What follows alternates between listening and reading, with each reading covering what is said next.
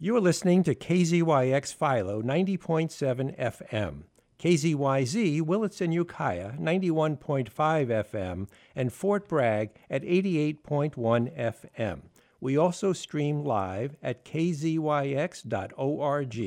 Altogether, we are Mendocino County Public Broadcasting, listener supported community radio. We're also found on Facebook and today we're broadcasting from the Redwood Coast Senior Center in Fort Bragg. Hi, I'm Bob Bashansky. Welcome to the latest edition of Politics a Love Story. As we get closer and closer to the presidential election, we hear how divided we are politically and culturally. Epithets thrown, lies told, and disinformation interjected into our social media by foreign actors. Of course, on one side, we have a candidate who was recorded making over 20,000 lies and misstatements over his three and a half years in office, who rails about the conspiracies against him by what he calls the deep state. We haven't had a great deal from the other side because the contender doesn't have a bully pulpit, pulpit from which to expound, exaggerate, misdirect from his missteps. We also don't know how Donald Trump gets even a modicum of, of success without lying, stealing, and cheating. Although Joe Biden should win like the tortoise beat the hare, there are so many devious, treasonous, and anti constitutional acts that Trump and his chief henchman Barr may attempt that it is hard to be casual about the election. We will see. One of the main points that Trump makes over and over again is the deep state. Has there always been one? Is there one now? We have a guest today that may be better able to answer those questions and others over the next hour. That guest is David Rohde, author of In Deep The FBI, the CIA, and the Truth About America's Deep State.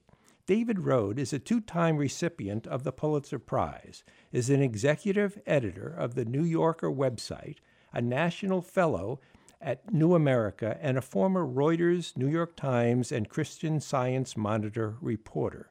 I am really pleased to welcome David Rohde to Politics, a Love Story. Hi, David. Hi, Bob. Thanks so much for having me on the show. Well, thank you for being here. Uh, so, uh, I have uh, nine pages of notes. We're not going to get to them, but we will do as many as we possibly can.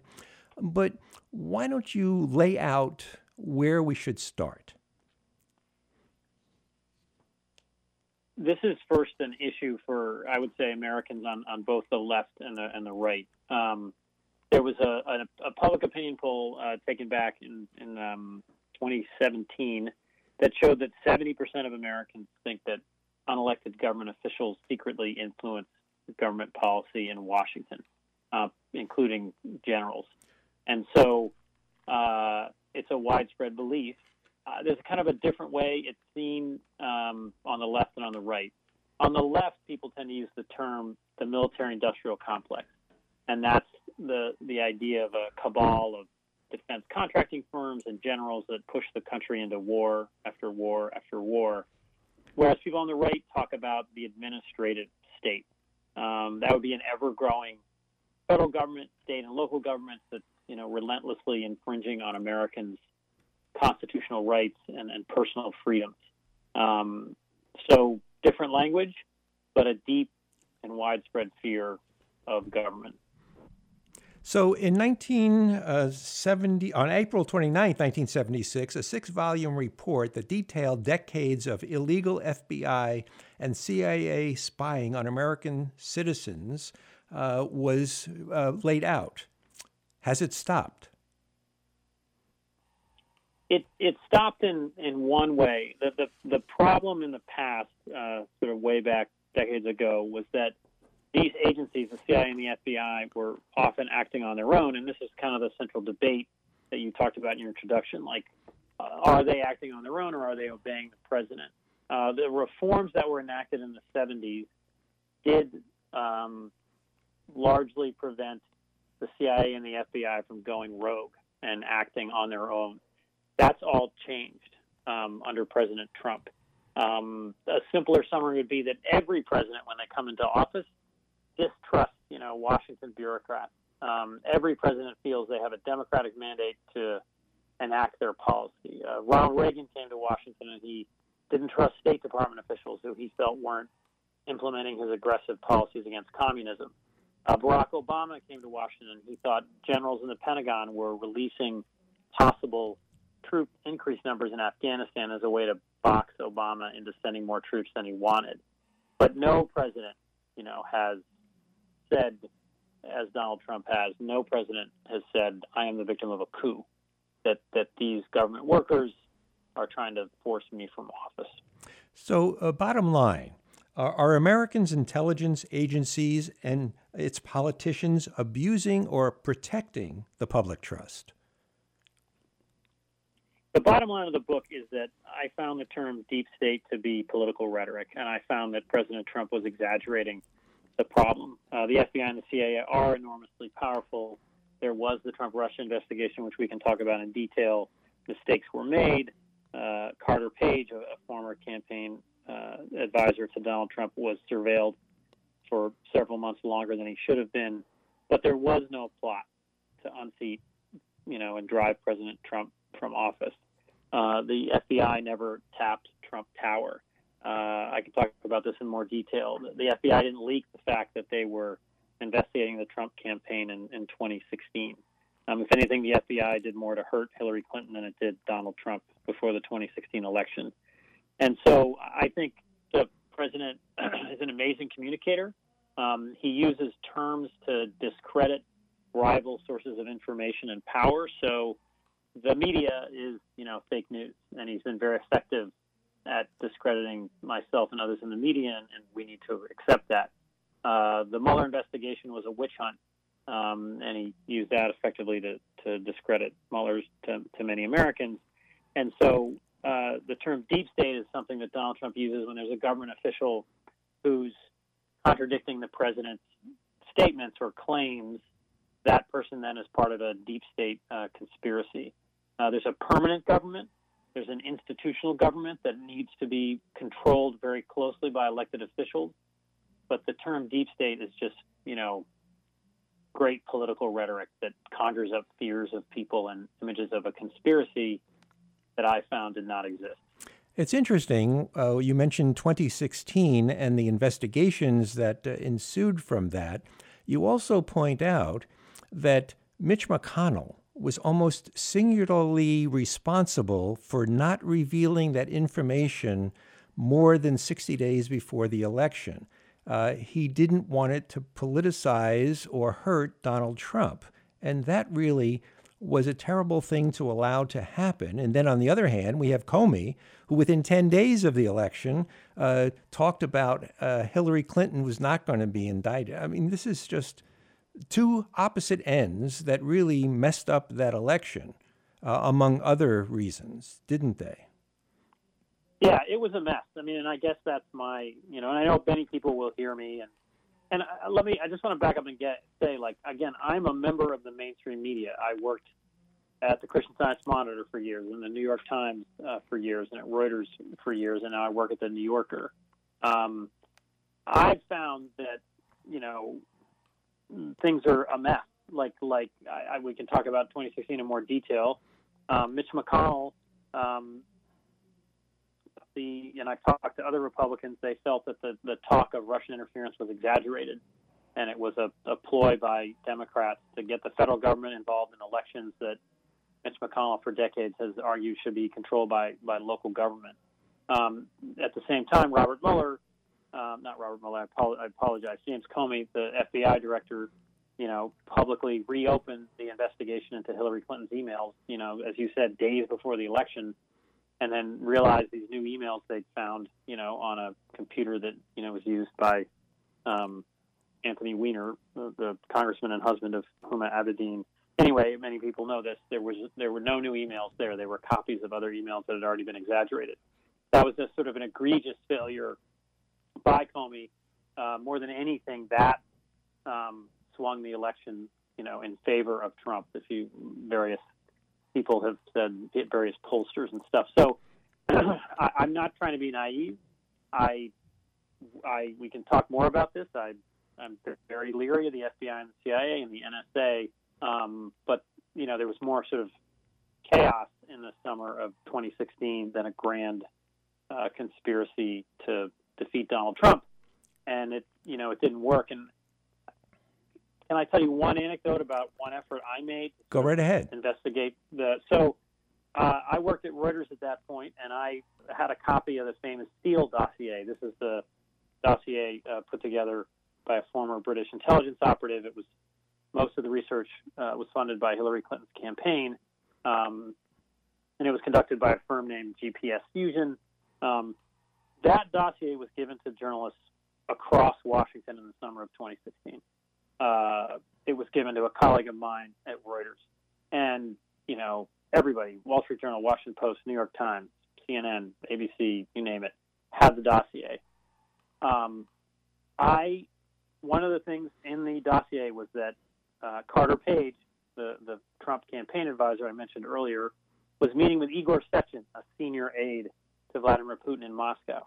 I went to a senior Justice Department official in sort of mm, I can't remember when, mid to late July of 2016, and I said to this official, "Please confirm with me that Carter Page, this aide to Donald Trump, was meeting with this Putin advisor, and that official, who I won't name, refused to say anything to me.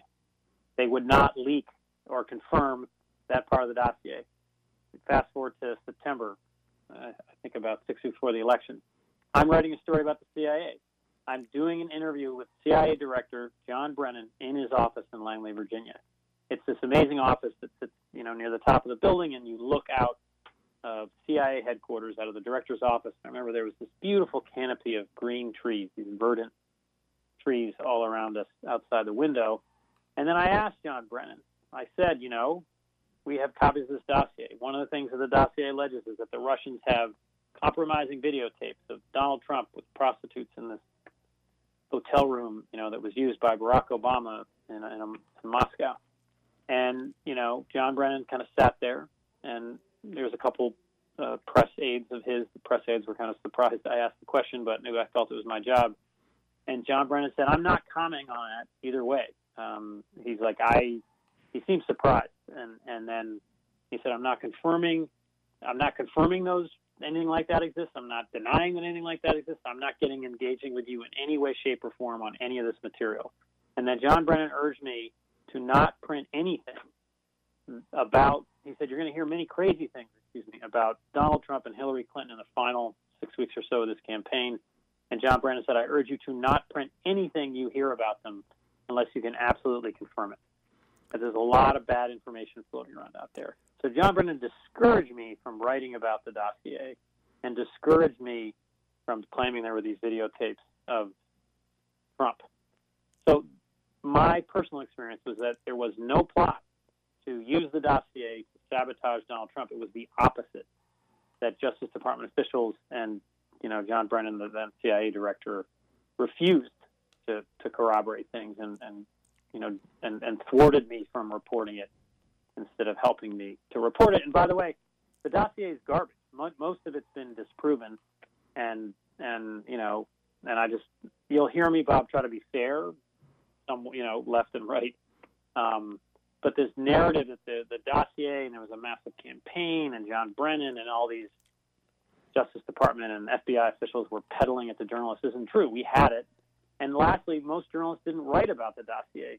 There was no, you know, there was one uh, brief story about parts of the dossier just before the election, but no news organization wrote about it because none of us could confirm its content. So, uh, David, bottom line, um, was there uh, Russian interference into our presidential election in 2016? Yes, absolutely, and I support and all my reporting supports the findings of Robert Mueller um, and his investigation. And then the obviously the big issue is you know Mueller said he did not find you know an, enough proof of collusion to charge Donald Trump with conspiring with the Russians to do this. That that you know, people phrase it differently. That Trump kind of welcomed the aid, um, you know, was curious to know about what were in the emails, but there's no proof that he that the Trump campaign coordinated with Russia. But yes, Russia definitely um, intervened in the election to sow chaos and confusion and sow division, and they succeeded spectacularly.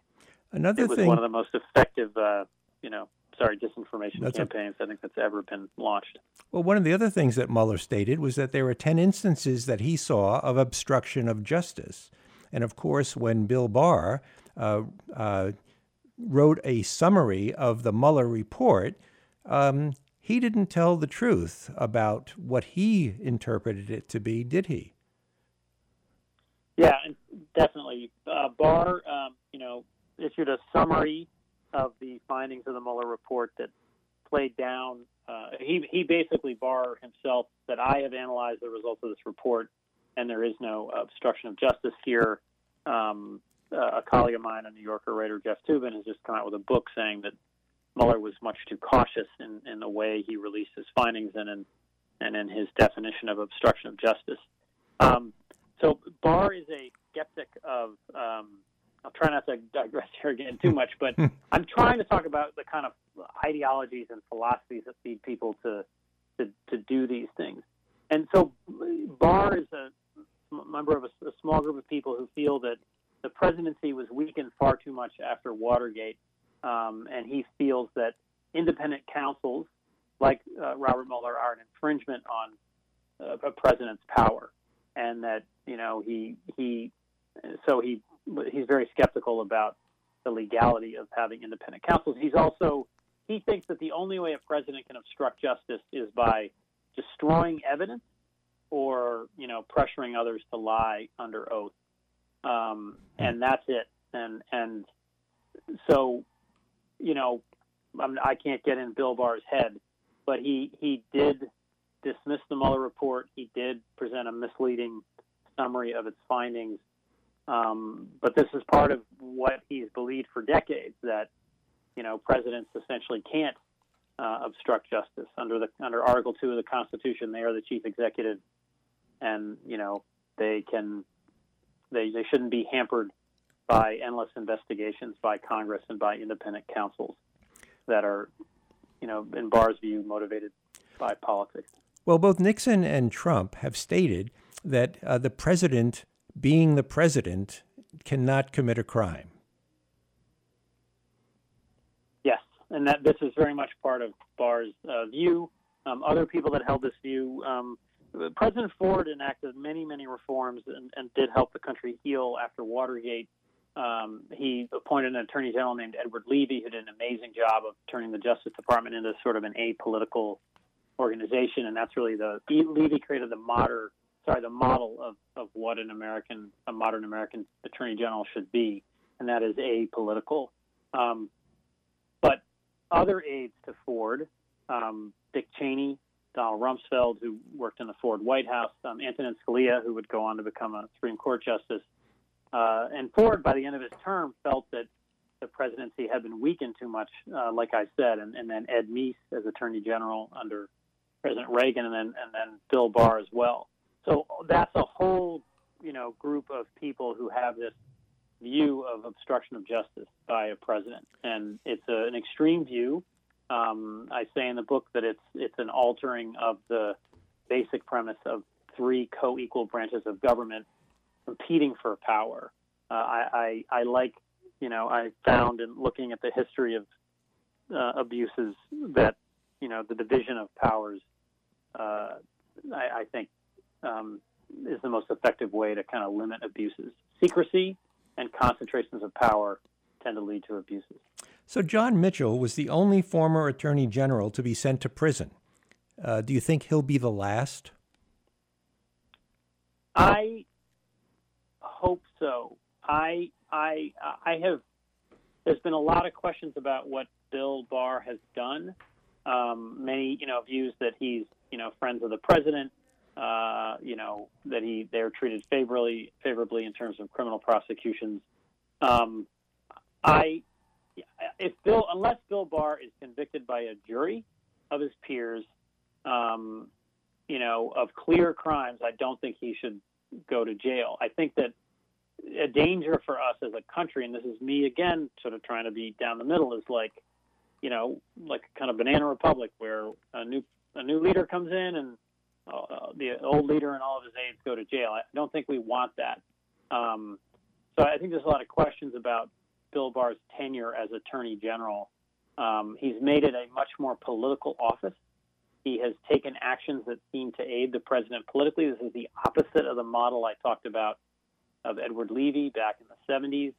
And, you know, I think that's very corrosive for American democracy when you have an attorney general that seems so intent on aiding the president uh, politically. But I don't know of a crime that Bill Barr has committed, you know, beyond a reasonable doubt. I did not find that in my research. So, David, you point out in your book that in 1973, historian Arthur Schlesinger Jr. warned the American presidency has grown out of control and exceeded its constitutional limits. Is it worse today? And if so, how much worse? I think we're approaching that level. I think that um, the presidency did lose some power after Watergate. The War Powers Act, you know, limited the theoretically limited the president's ability to deploy forces abroad. Um, some of these intelligence reforms, there was the creation of a FISA court, which would mandate that the FBI couldn't tap Americans without the approval of a judge. Um, inspectors general were created to, you know, look into as independent uh, investigators to look into fraud and abuse in the executive branch. Um, uh, FBI directors were limited to 10-year terms. All of this was designed to kind of prevent the abuses that had occurred in, in the 70s. A lot of that changed after 9/11.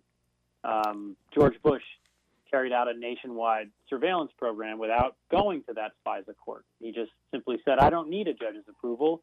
And, you know, in, in, in terms of because of to protect national security, I have the ability to carry out this, this surveillance as I wish. Uh, to be, you know, try to be bipartisan. You know, Barack Obama carried out hundreds of drone strikes around the world, and he carried out the first ever strike that killed an American citizen, Anwar al-Awlaki, a Yemeni American citizen uh, who returned to Yemen, joined Al Qaeda, um, you know, released videos that inspired the terrorist attack on in Fort Hood in Texas, which killed and wounded dozens of soldiers. Uh, Anwar al-Awlaki was killed by the American government in a drone strike with no court hearings, no public presentation of evidence, you know, nothing at all like that, and that that's a disturbing thing. Um, so I I do think the presidency has regained its power, and then if Trump succeeds in blocking Congress from you know access to White House documents, you know, uh, um, from politicizing the Justice Department, uh, firing uh, Dan Coats, the National Intelligence Director, you know, who, well, I should say, forcing him out, you know, because Dan Coats contradicts the, the president about the chances of a nuclear deal with North Korea. And there's example after example after example of Donald Trump politicizing the branches of the government, um, attacking government officials. The president's supporters have been attacking Dr. Tony Fauci about the, the pandemic. So I, if Donald Trump wins the election, I think it will be unquestionably the most powerful presidency in U.S. history, and a president who openly uses every element of federal government power to boost himself politically. And we've we've never really seen anything like this, at least in my lifetime. Let me take this opportunity to reintroduce you. You're listening to Politics a Love Story. Our guest today is David Rohde, author of In Deep The FBI, the CIA, and the Truth About America's Deep State. I'm your host, Bob Bushansky. Now, in uh, one of the things that the uh, the church committee recommended, uh, there were 96 reforms, and not surprisingly, they were opposed by Donald Rumsfeld, Dick Cheney, and Antonin Scalia. And you just mentioned all of the things that went on after 9 11, all those reforms were pretty much thrown out the window. And these new uh, power grabs by the executive branch were promoted by these guys who Donald Rumsfeld was the uh, the Secretary of Defense, Dick Cheney the Vice President, and Antonin Scalia at that point was on the Supreme Court. Uh, wow, Uh, no wonder those things move forward. It, it, it, it um, there was weak. I mean, so again, you know, what's amazing about this era is it is it's essentially a a civics lesson uh, for uh, Americans. It, it's it's um, the and so you want the courts and Congress competing with the president and, and restraining the president. And I, it's pretty clear to me that the, the the oversight by Congress of the U.S. intelligence agencies after 9/11 was very weak. Um, you know, uh, the abuses went on that the CIA was involved in, and the, the eavesdropping I mentioned earlier. And then some argue that the, you know, when the Democrats controlled Congress under Obama, they didn't you know, investigate him enough. And so it's it's it's a it's a dangerous situation where I feel that the partisanship on um, um, has limited people. There's less alliance to the institution. Members of Congress are more, you know, loyal to their party than they are to the the institution, and, and that endangers our, our Constitution. Well, I feel. Yes, you're right, I think. Uh, and it's interesting that uh, out of those um, uh, six volumes from the uh, Church Committee report, uh, a few years later, Jimmy Carter signed into law uh, the Civil Service Reform Act, Ethics in Government Act, and created the Office of Independent Counsel, and then later signed the Inspector General Act which established a dozen independent inspectors general in federal departments who can investigate reports from whistle, whistleblowers of fraud and abuse. Now, how many of those inspectors general has Trump fired? Uh, you got me here, and I'm sorry. I've been talking too much because your questions are better than me rambling on here. But no, no, you've summed up the, the all these reforms, and part of the point here is like when there's talk of a deep state, you know, you just think there are these unchecked officials running around and doing whatever they want. There's just a raft of, of laws and regulations and, and, and congressional committees, you know, and inspectors general sort of monitoring these federal workers and, and what they're doing. And, and, you know, politicians from both parties who are eager to kind of expose a bureaucrat that's hurting, you know, this party or that party. So, um, all those, so so yes, Donald Trump has fired several inspectors general. One of the most recent and most famous one was an inspector general that was appointed to oversee, at that point, the trillion dollars of funding that was going in as economic relief in terms of the pandemic. And it's a it's again a, a steady, and I think a strategy of eliminating kind of independent oversight. Instead, you you keep the positions vacant or you put a loyalist um, into these positions. And the core question here is can there be nonpartisan government officials? And, and you know, as a subset of that, can there be kind of nonpartisan journalists? And I know, again, many listeners will scoff at, that there can be either. Um, I think there can be. I'm trying to be uh, a nonpartisan journalist. I think we need it. We need, you know, uh, again, like him or dislike him, Dr. Tony Fauci is like your, and the pandemic is a perfect example a civics lesson of why you would want a career government expert who's ready for you know the disaster you know you you can't plan for and someone who's not you know stating things about the pandemic that helps one political party um, or the other. Uh, so i i um i think there needs to be inspectors general and there needs to be experts at the cdc they need to be watched very closely um, by the press, by elected officials, but the fact that so many inspector generals have been fired by President Trump because they're viewed as disloyal is really alarming. Well, that's the other problem. Um, we have these life, career, uh, governmental uh, functionaries who are working for the people, working, I guess, in as as neutral a position as possible, giving the best advice that they have to give that is possible to give. And then when you have the executive branch that refuses to listen to the people that know, like Fauci, um, that's a, a disaster uh, in the making. And one of the other things you pointed out, David, is that all laws and structures in place depend upon following the laws and working within the structures put in place. It all goes to hell when someone like Trump comes in and how do you prevent it going forward? Yeah, one of the things we've seen is that there are all these norms that were set up, you know, after you know, again, Watergate and the intelligence scandals of the 70s, and and you know, Donald Trump's ignored many of them, and it it hasn't hurt him, you know, fatally at this point um, to do that, and that, that you know these are just rules and norms, and they're not, you know, it's it's a much more fragile system than than we think, and um, so I, well, I would say about one thing about President Trump, and I, I heard this from aides, some of whom continue to work for him today. The president doesn't believe that there can be nonpartisan public servants.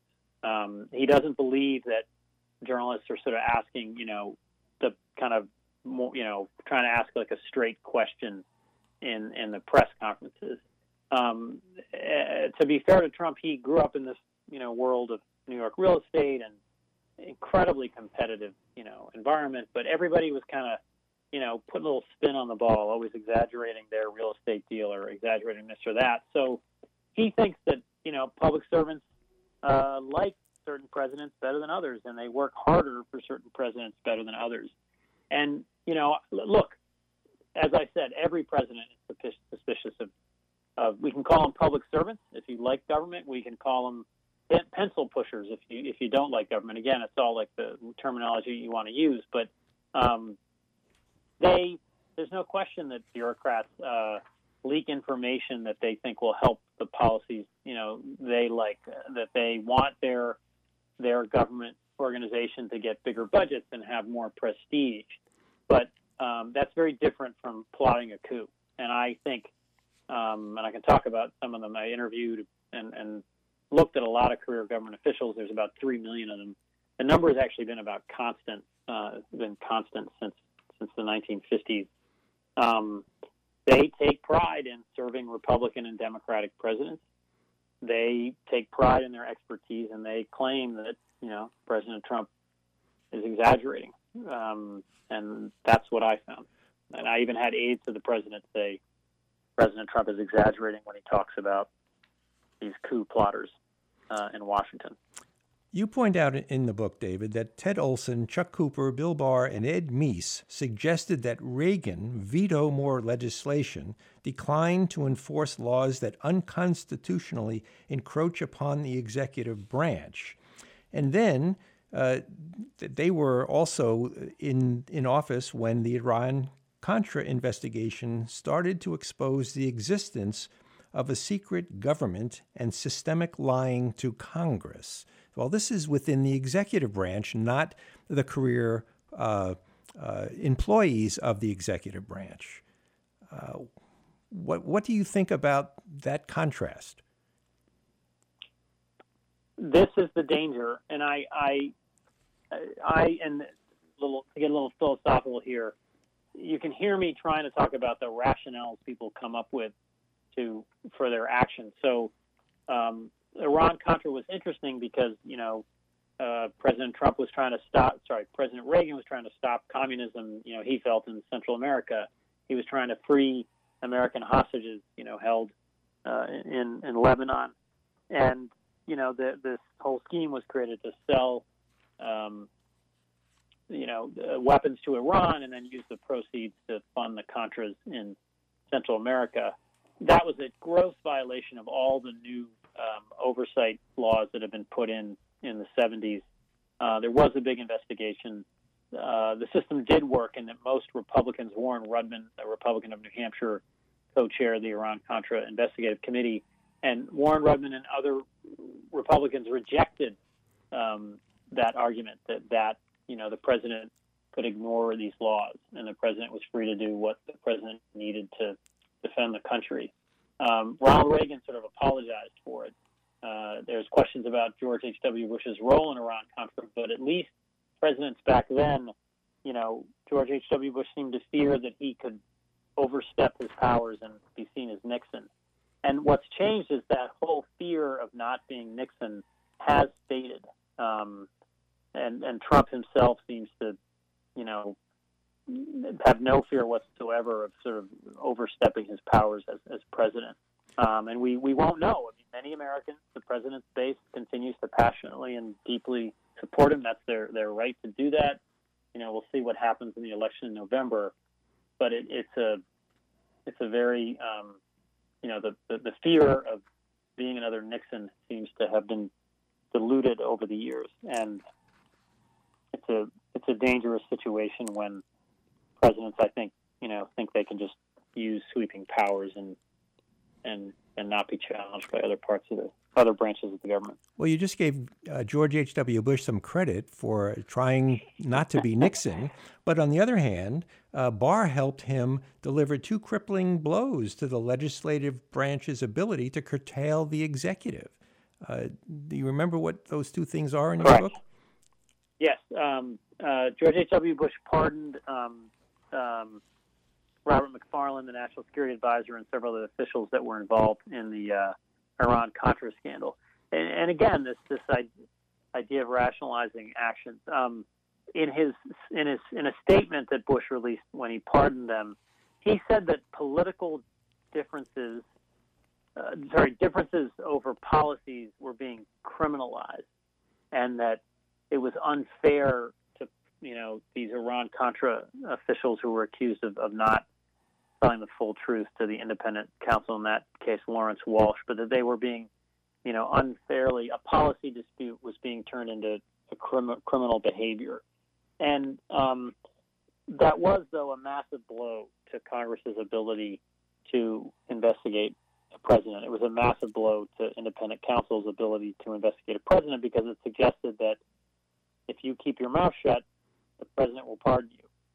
Fast forward to today, Roger Stone, convicted of refusing to speak to the FBI about as part of the Trump Russia investigation. You know, the president commutes his sentence. Uh, a glaring example of if you keep your mouth shut and don't cooperate with the investigators, you know, you don't have to go to jail. Um, I know many people, uh, you know, I, that think that Roger Stone was again a victim somehow, but hmm. I found, and the Inspector General of the Justice Department found that the, the basic investigation into Trump Russia um, that began in 2016 was legally justified. You had hacked emails, Democratic emails that were being released. Donald Trump had gotten up and publicly asked Vladimir Putin to find Hillary Clinton's emails. Um, you had, you know, reports coming into the FBI that Russia had dirt on Hillary Clinton and was offering it to George Papadopoulos, another aide. And, and under the very low standards to launch a criminalization, a criminal investigation that had been set after 9/11, it was that was a that was plenty of evidence to launch a criminal investigation. So if people are concerned about this, then and if Bill Barr is concerned about it, he should raise the standards that are needed to launch a criminal investigation of a political campaign. But some, um, Go ahead. Some presidents ignore the Constitution and the laws that are already in place. In fact, you point out, David, that George W. Bush had personally authorized a secret program, code-named Stellar Wind, that gave the NSA the okay to eavesdrop on calls between Al Qaeda members and individuals in the U.S. without the approval of the FISA court. The program went beyond any of the legal measures authorized by con- Congress in the Patriot Act and the FISA court and Congress were not notified of the program's existence. It was illegal, unconstitutional, and in hindsight, unnecessary. And that was per John Yoo. Uh, Cheney, Addington, and Yoo were, at that point, the deep state. Correct. If a deep state is a group of unelected government officials who operate in secret, that you know that is an example of the of the deep state. And I um, again, I should just let you ask questions. Because I'm really touched and grateful to you for reading the book so carefully and and and you're summarizing these points uh, better than I am. I and that's exactly what happened, you know. And it it there was a they had to prevent it. I mean, I'm being charitable, you know, whatever their motivations, but their public motivations. And I, I talked to intelligence officials, you know, that their motivations were to protect the country, and they couldn't. But Barr gave a speech to the um, Federalist Society in the fall, last fall, and he said that if you look at American history, the, the branch of government that saves the, the nation, that keeps it whole in moments of crisis, is the president. And that's you know the only the presidency has the power and you know the, the, the personnel, frankly, in the executive branch to to to respond to a depression a war uh, or a pandemic. And and Barr argued that uh, this constant attacks on the presidency by congressional committees, by independent counsels, by judges who, you know, as you remember, would were throwing out, were saying that Trump's travel ban was was unconstitutional. In Barr's view, uh, this is all just, you know, these are politicized attacks designed to slow down a president and prevent a president from carrying out the mandate they received from the, the voters in the United States. So that, um, but there's a there's a danger to that rationale. Like you can go too far. Well, that brings up the question that I'd like you to offer an opinion on. What makes political appointees or the elected presidents smarter than career professional intelligence officers? I don't think it. I I would say political appointees. Uh, no, I don't think they're smarter. I think that elected presidents have a mandate from voters, and I think that you know if an if an if a duly elected president is carrying out a policy that and it's not illegal and it's not unethical, I think government officials should obey the president's orders. I, I think when you have uh, a, a career government official who's sort of you know silently thwarting the implementation of a duly elected president's policies um, and again, the, those policies are kind of legal and ethical, then that just leads to sort of a chaos. So it's not that they're any smarter, but I, I worry about, you know, if again, if, if you know Joe Biden wins in November and you have a bunch of people declaring, "I'm not carrying out Joe Biden's orders because I think you know they're stupid," you know, you, you that's a dangerous thing for the long-term health of our democracy. So if, if folks don't want to work for a president, you know, they they should resign. Um, you know, many of them, you know, stay in the government, you know, between whether it's a Republican or Democratic president. But I, uh, I do think there is a, a mandate that uh, presidents get when they win. Well, uh, I want to quote another uh, passage from your book, uh, and it's the accumulation of all powers, legislative, executive, and judiciary, in the same hands, whether of a one, a few, or many and whether hereditary, self appointed, or elective may justly be pronounced the very definition of tyranny. And that was James Madison, uh, as he wrote in Federalist Paper number 47. It's an amazing quote. I was, I mean, it's been quoted by many people, but I was, you know, proud to put it in my book. And I, my core belief is that a division of powers in the government, a healthy and aggressive Congress, a healthy and aggressive judiciary, and a healthy and aggressive presidency uh, with reporters all over the place causing trouble getting leaks and embarrassing, you know, judges and members of Congress and presidents is a good thing. I want a dispersal of power. I want, you know, institutions competing with each other, and I want transparency more than anything a core problem in the intelligence community is the overclassification of information that everything is made secret that and it doesn't need to be as broad as it's as it's become. You know, it's easy to say I agree with Madison, but I, I do agree with Madison, and I worry that as we continue in this kind of tribal, partisan, uh, kind of downward spiral, that you could have a Republican or a Democratic president who accrues, you know, a presidency of loyalists who feel they're under siege and they, you know, don't want to share power. Uh, think that, you know, that that the other side is just some cynical attempt to, to weaken them, and you know we have to have faith in our institutions and, and systems. Um, and I, I, do think they're breaking down at this point. Again, the, the pandemic.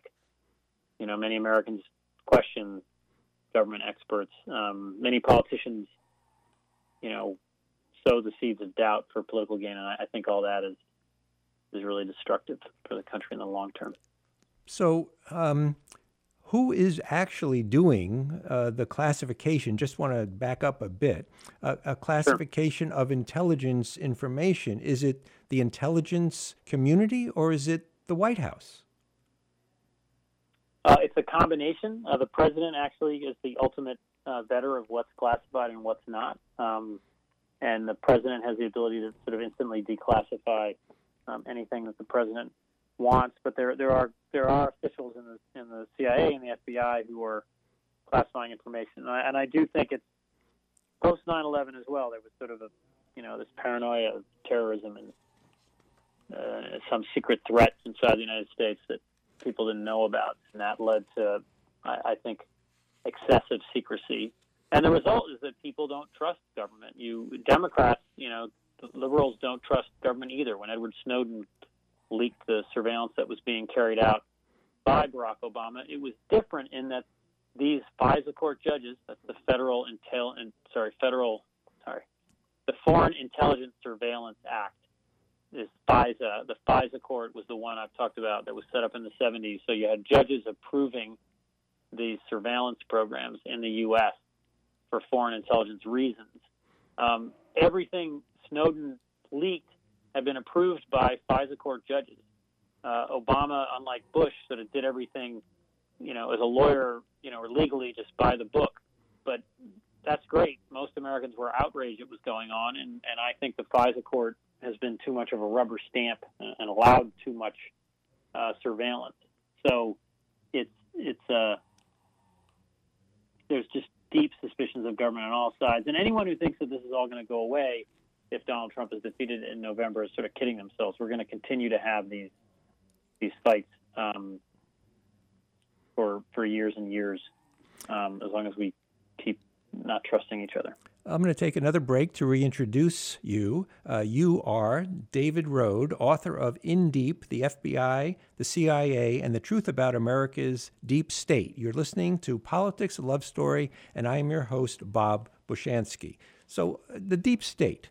Um, at one point, uh, I would think I got from your book that there is no deep state, not in a conspiratorial way that Trump uses the term. Do you? Yeah, that's the the that's the core sort of finding in the book. To go back to the beginning of the interviews, that I uh, I did not find any evidence of a deep state in the conspiratorial way that Donald Trump uses the term. And in the first five months of Trump's presidency, the Department of Justice, the FBI, and senior intelligence officials proved to be the most formidable resistance that the president encountered in federal government. And how was that so? They they did briefly, um, and they lost. Um, Bush, you know, this was Comey and other officials. Uh, uh, they lost. They were forced out, and, and you know, Jeff Sessions, who recused himself from the Russia investigation, uh, was forced out as well, and so Bill Barr took over. So that that is that's one passage from the book, but um, Trump won. Trump um, I think he has one. I think he has gained full control of the Justice Department with Bill Barr, a politically loyal attorney general, fully defending Trump. I think Chris Wray at the FBI is sort of keeping his head down. Um, Gina Haspel, the CIA director, is keeping her head down. Uh, there has been no testimony by Wray or Haspel or other intelligence officials before Congress for more than a year now uh, because they I believe, fear contradicting President Trump. When they did testify more than a year ago, uh, he, you know, chastised them and mocked them, um, and then he fired Dan Coats, the director of national intelligence. So it's alarming that, you know, a, an American president is going into a reelection, and the government experts in intelligence and in law enforcement are now testifying publicly before Congress because they fear the president will attack them you know, they, they have effectively been silenced by Trump, and that's very alarming. And, and especially um, the Republican senators who voted uh, to acquit uh, Trump, who had been impeached by the House, uh, they fear uh, his wrath as well. And many of them, uh, I suppose, in listening to some reporters talk, who have talked to them, and they won't give their names, they don't believe all that they're getting from Trump. They don't really support him, but they feel they have no choice because he can knock them out of office and they they hold higher their reelection ability than they do the country, so it seems. So it seems. I mean, I, I do think there's genuine um, differences uh, politically um, in the government. I, I, spoke. There was one person who was uh, sort of a religious conservative who I spoke to who worked for Trump, and and they said, you know, privately they said, look, is, does he does he make these, you know, exaggerated statements, and does he almost complicate things with his tweets? Um, and you know the person, you know, they this is they've said, yeah, that's true. They're talking uh, to themselves, you know, asking hypothetical questions. But the person said, you know, name another politician, you know, who's delivered more in terms of religious liberty. Um, you know, the belief that that people who are religious in the United States are sort of under assault uh, from the left, and and so I think there's, you know, there are many Republicans who recognize the president's uh, personal faults. Um, Will Hurd, a former CIA officer, he's a Republican from Texas, and you know he was on the Intelligence Committee. Uh, he felt that the president's actions, you know, that got him impeached, the phone call with Ukraine's president, he called the, the you know, unorthodox and amateurish, um, but not impeachable. And so that's the rationale that, that I heard from, from Republicans, that they were achieving their political goals, and Trump was, was amateurish, but not, you know, this, this threat to democracy that Democrats say. And the impeachment articles, um, uh, it states in the Constitution high crimes and misdemeanors. Well, that's not very well defined, so you could interpret that almost anyway. And so, if Hurd didn't think that was impeachable, uh, there were other people who thought that was more than impeachable. Yeah, and this is the broad, broad, um, uh, you know, um, divide we have about basic facts. I mean, there's opinion polls that that show that uh, in terms of the coronavirus uh, liberals think that the official uh, death count, you know, is uh, lower than it should be. That that the government's hiding, you know, all these deaths by coronavirus, and Republicans, you know, feel that uh, that the official government death count, uh, or coming from all these hospitals, is, is exaggerated and inflated. And if we can't agree on basic facts like that, you know, does mask wearing stop the virus or not? You know, how are we ever going to agree how to come up with policies that, you know, protect us as individuals and as a society and as a country? Um, so I think there have to be nonpartisan journalists and nonpartisan government officials who do their best to present sort of basic facts. If you want to go be a columnist, you know, and you can and should, and there's many great ones, but you know, this idea of like a hundred percent politicized, everybody's lying and spinning and helping their side you know, it's very it's very destructive and corrosive. So let me jump a little bit here. Uh, uh, and the, the deep state uh, that we have said there is no, in the Trump sense, deep state, but what about in the bowels of the Department of uh, Homeland Security? Uh, the fact that Barr sent those uh, unidentified troops to Portland and is threatened Trump has threatened to send them to Chicago and other areas and the fact that they don't wear insignia that doesn't identify them uh, is that a new deep state that has been created from the Department of Homeland Security. Yes, and the, the danger here is that you see this with Rudy Giuliani. You know that that, that the, the, as the president gets more and more fearful, he doesn't trust the State Department, so he has his own, you know, lawyer Rudy Giuliani carrying out his own foreign policy. When you have Bill Barr sending, um, you know, officers in unmarked uniforms to, to battle Antifa, when in fact there aren't that many, you know, Antifa people participating in these demonstrations. But these are all conspiracy theories that, you know, that these officials believe themselves. And they then, you know, we have to protect the, the identities of these federal law enforcement officials that we're sending out to Portland, you know, so their families aren't hunted down by Antifa. I mean, this is all false information now, all these conspiracy theories. I think the United States is facing like one of the greatest uh, crises of, of, of, disinformation in its history. I think there's a, a rampant amount of false and misleading information posted online um, and conspiracy theories as well. And I, you know, this was a, the, the recent tech hearing, but I, I do think there has to be some change in the system where Twitter and Google and Facebook have no liability whatsoever when um, false and slanderous information is posted on their platforms. Um, it's very difficult to police, but you know, when I write a story, you know, for the New Yorker, you know, or any news organization, we can be sued for libel or slander uh, if if, what, if we've like consciously and, and, it can be shown that we egregiously printed this false information. there's nothing like that. So I, I some Section 230, which gives the tech companies no liability about what's produced, sorry, what's published on their platforms, needs to be reformed to create some kind of check on this just staggering amount of false information that's circulating online now.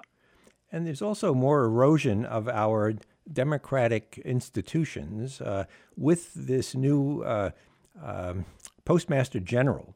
Uh, there are all kinds of stories coming out, and it's hard to believe which is the real deal and which is just misinformation. But uh, there were some postal employees who said that sorting machines would have been removed so that mail is just piling up. And this is going into an election that may have the highest percentage of mail in voting ever.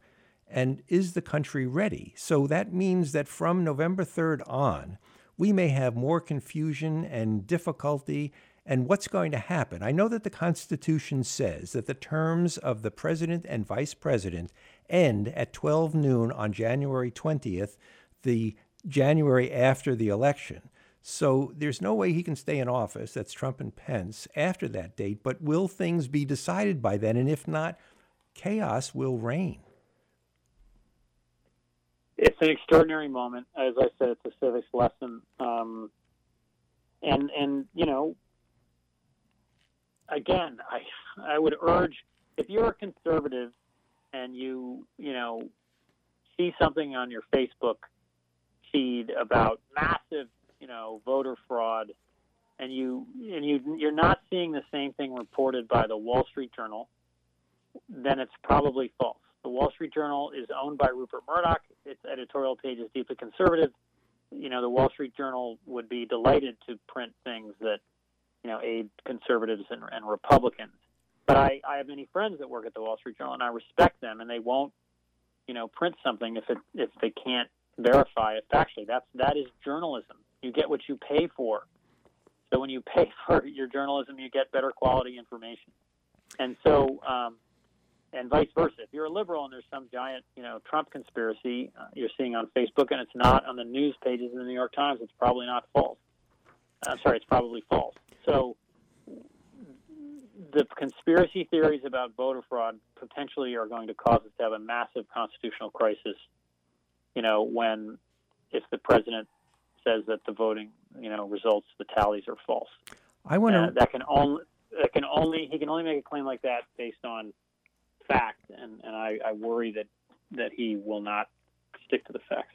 I want to read the last paragraph in your book because I think it's very important. Uh, and we're coming close to the end of our time. Under the guise of stopping a coup that does not exist, Trump is upending the checks and balances that are the foundation of American democracy. He is politicizing the Department of Justice and other government agencies and using them to attack his enemies. Whether out of fear or calculation, Trump is creating a parallel shadow government filled with like minded loyalists without transparency, democratic norms, or public process, a deep state of his own. Wise words, David. I, I fear this is what's happening. I think that there are people pushing back on this process, but I do, you know, hear from from people close to President Trump that he's increasingly distrustful of the people around him, and I would, you know, hope that, you know, he'll he'll um, that that dynamic will end. That he has some advisors that he trusts. That that you know um, that we we that our system of government is allowed to function as it should on November 3rd. And and to go back to Mitch McConnell, like he has succeeded. The United States has an election system run by counties uh, and states in some places, but it's incredibly dispersed. It's it um, involves tens of thousands of counters and maybe maybe hundreds of thousands you know, and we have to believe in our institutions. And, and so when the results come in on November 3rd, you know, I would urge listeners to to not believe that hundreds of thousands of vote counters are part of some giant conspiracy, you know, and and trust the results. Give the courts time to sort them out. Florida was a mess in 2000, but you know, we have to believe in our vote counters and our judges and our elected leaders and, and the journalists you think are fair. Um, because otherwise we'll descend into chaos and the pandemic shows how that can cost lives and I do fear political violence in November if all sides don't trust the, the vote totals. I want to thank you, David Rohde, author of In Deep The FBI, the CIA, and the Truth About America's Deep State. This has been a lively discussion, and I hope uh, that you've enjoyed it as much as I have. Thank you very much for coming on. Thank you, Bob. You've been wonderful, and I'm so impressed and grateful to you for, for reading the book so carefully. And you summed it up better than I did, but thank you all. And, and I'm optimistic. We can, the church committee, you know, in the 70s, they came through with reforms, and I think, you know, our, our system can reform itself again and we'll we'll all get through this uh, if we trust each other and don't let politics divide us all too deeply. Thank you.